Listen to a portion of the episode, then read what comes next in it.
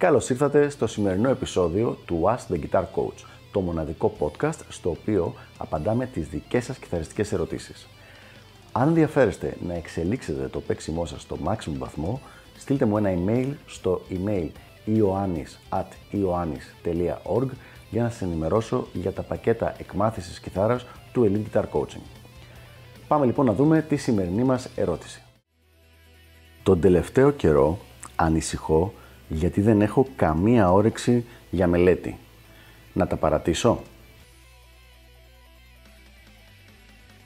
Πραγματικά από τις πιο σημαντικές ερωτήσεις και τα πιο σημαντικά θέματα τα οποία έχουμε κοιτάξει σε αυτό το podcast. Είναι κάτι το οποίο το έχουμε ξαναδεί στο παρελθόν, μικρές παραλλαγές σε αυτή την ερώτηση, αλλά πραγματικά με τον κίνδυνο να, να επαναληφθώ και να πω τα ίδια πράγματα, θα το επαναλάβω γιατί είναι πάρα πάρα πολύ σημαντικό.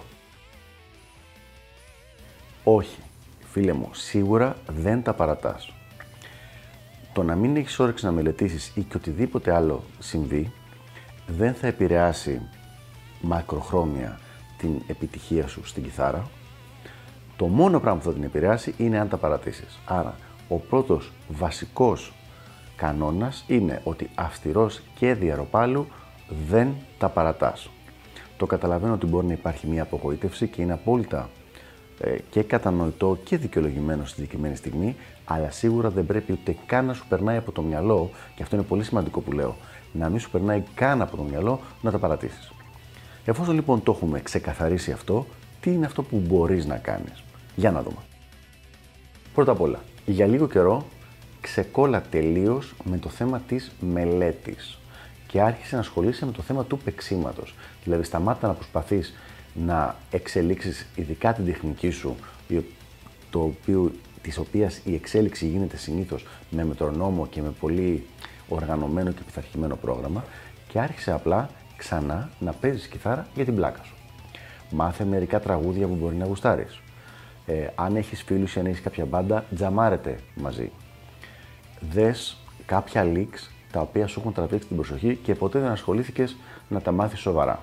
Απλά όλα αυτά για την πλάκα σου, για το ενδιαφέρον σου, για να ξαναθυμηθείς για ποιο λόγο σου αρέσει, για ποιο λόγο, θα το πω απλά και λαϊκά, γουστάρεις την κιθάρα και τη μουσική. Βρες κάποιους δίσκους, τους οποίους μπορεί πάντα να ήθελες να ακούσεις και δεν είχες προλάβει, κιθαριστικούς δίσκους με κιθαρίστες που αγαπάς και που σου αρέσει το παίξιμό τους και άκουσέ τους Πάλι όπως λέω για να θυμηθείς τι είναι αυτό που σου αρέσει. Οπωσδήποτε όμως μην ασχοληθείς για ένα χρονικό διάστημα, πες ας πούμε ένα μήνα, με αυτή την σκληρή προπόνηση της κιθαριστικής βελτίωσης, ειδικά της τεχνικής κιθαριστικής βελτίωσης. Αυτό το αφήνεις τελείως παραέξω.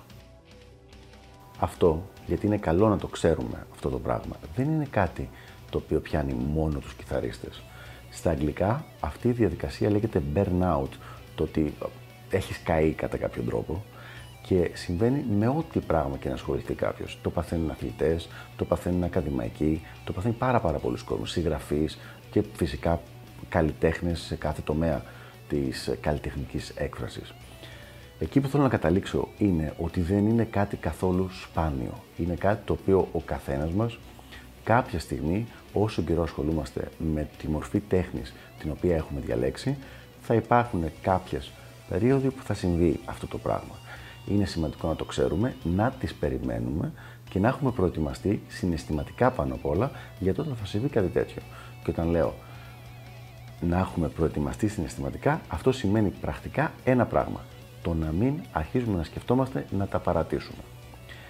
Η διαδικασία που συμβαίνει αυτό το burnout δεν είναι κάτι φοβερό. Το να μείνεις ένα μήνα πίσω στην πρόοδό σου είναι κάτι το οποίο θα συνέβαινε ακόμα και αν είχες πάθει ένα σοβαρό κρύωμα, ας πούμε, μια αντιβίωση.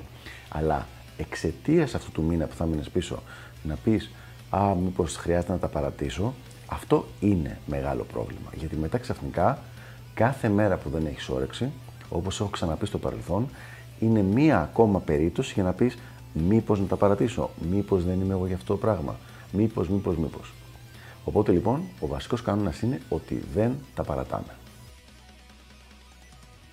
Αυτά λοιπόν για το συγκεκριμένο θέμα.